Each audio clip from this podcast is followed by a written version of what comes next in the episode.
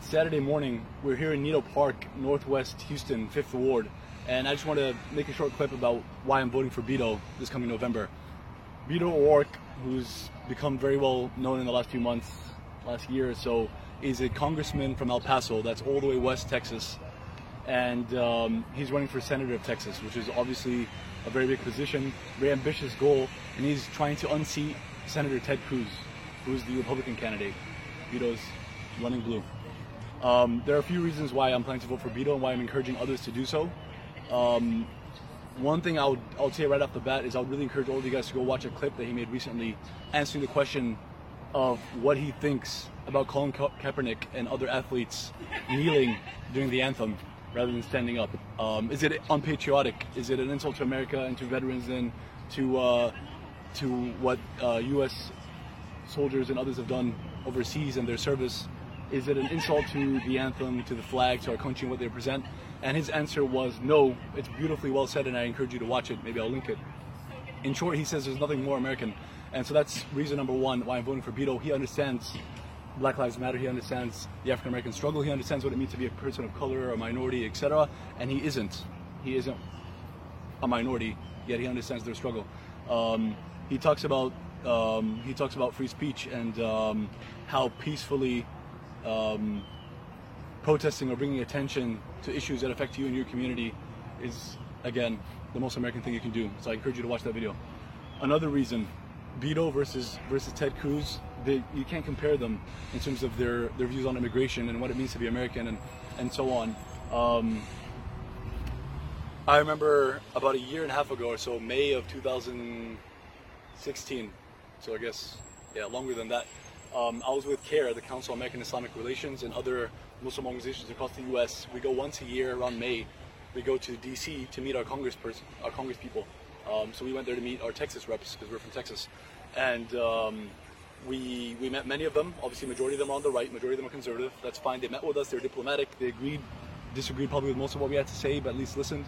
Uh, we had some interesting back and forth, some arguments. Obviously, those who go from California and New York and other Muslim organizations and, and representatives, they have a they have an easier time. But you know, we're here in Texas and we do what we can. But I remember for a fact, and the video is probably somewhere you can find it, where Ted Cruz and his office refused to meet with us. I mean, that's like a no-no. You don't refuse to meet with them. I mean, he's our senator. He's to represent us and all Texans, Muslim, Catholic, Jewish, white, black, brown. You know, whether immigrant or born, raised here, or citizen or alien or not. Um, I happen to be a citizen born, raised in Texas, and I'm proud of that. But um, if you're representing us, as you should, and the idea, for those who are watching this, I might not be familiar with with the idea of the U.S. government and U.S. history, uh, the government serves us, not the other way around. So if you're part of the government, you're here to serve your people. So this idea of not meeting with them when they're coming, they flew from Texas to D.C. to meet you. We had emailed him beforehand. He knew, etc. You, you, get, you get the picture. And we made a public statement about that, a press release. So that's May 2016. Anyway, so a vote against Ted Cruz and a vote for Beto. Um, in terms of how he sees constituents and his role in serving people. Um, there's a lot that goes to that. I've heard Beto speak multiple times now in person, and he seems very genuine and sincere. But I know that's subjective. That's just my the sense I get. But here are some facts. He hasn't taken a single dollar from any of the corporations, from any of the big businesses. That shows you where his heart is and where his mind is and where he's where he's oriented and his goals and how he sees his role. He's um, raised millions of dollars though, but from people like me and you, directly from people that that are supporters that are going to vote for him, that believe in his cause, and yeah, as I said, we're here at Nido Park, and uh, the reason we're here on a Saturday morning is me and a, a, group of us volunteers and some of his staff are knocking on doors and speaking to ordinary people here in Houston, and we go from area to area and trying to get them to vote for Beto or at least discuss the political views and so on.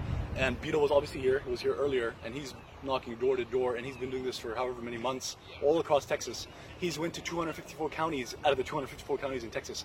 Anybody that's looked at the map knows that Texas is huge, whether you're in the U.S. or not. Everybody's heard of Texas, and he's literally going from border to border all across from El Paso to, to Houston to Austin, Dallas, San Antonio, and even the small little towns. He's been to all the counties, knocking door to door and publicly speaking, and speaking at schools and speaking at everywhere, rallies, speaking to the homeless, speaking to everybody. So he, he gets it. He has that connection with the people. Uh, it's interesting that he he speaks fluent Spanish, and again, he's not Latino. Uh, he's white, but he uh, he grew up in El Paso, and uh, he can connect. And that's like what 40% of the Texas population speaks Spanish as their first language, and he speaks fluent Spanish. And I don't believe Ted Cruz does, although Ted Cruz is originally Latino. I thought that's that was very interesting.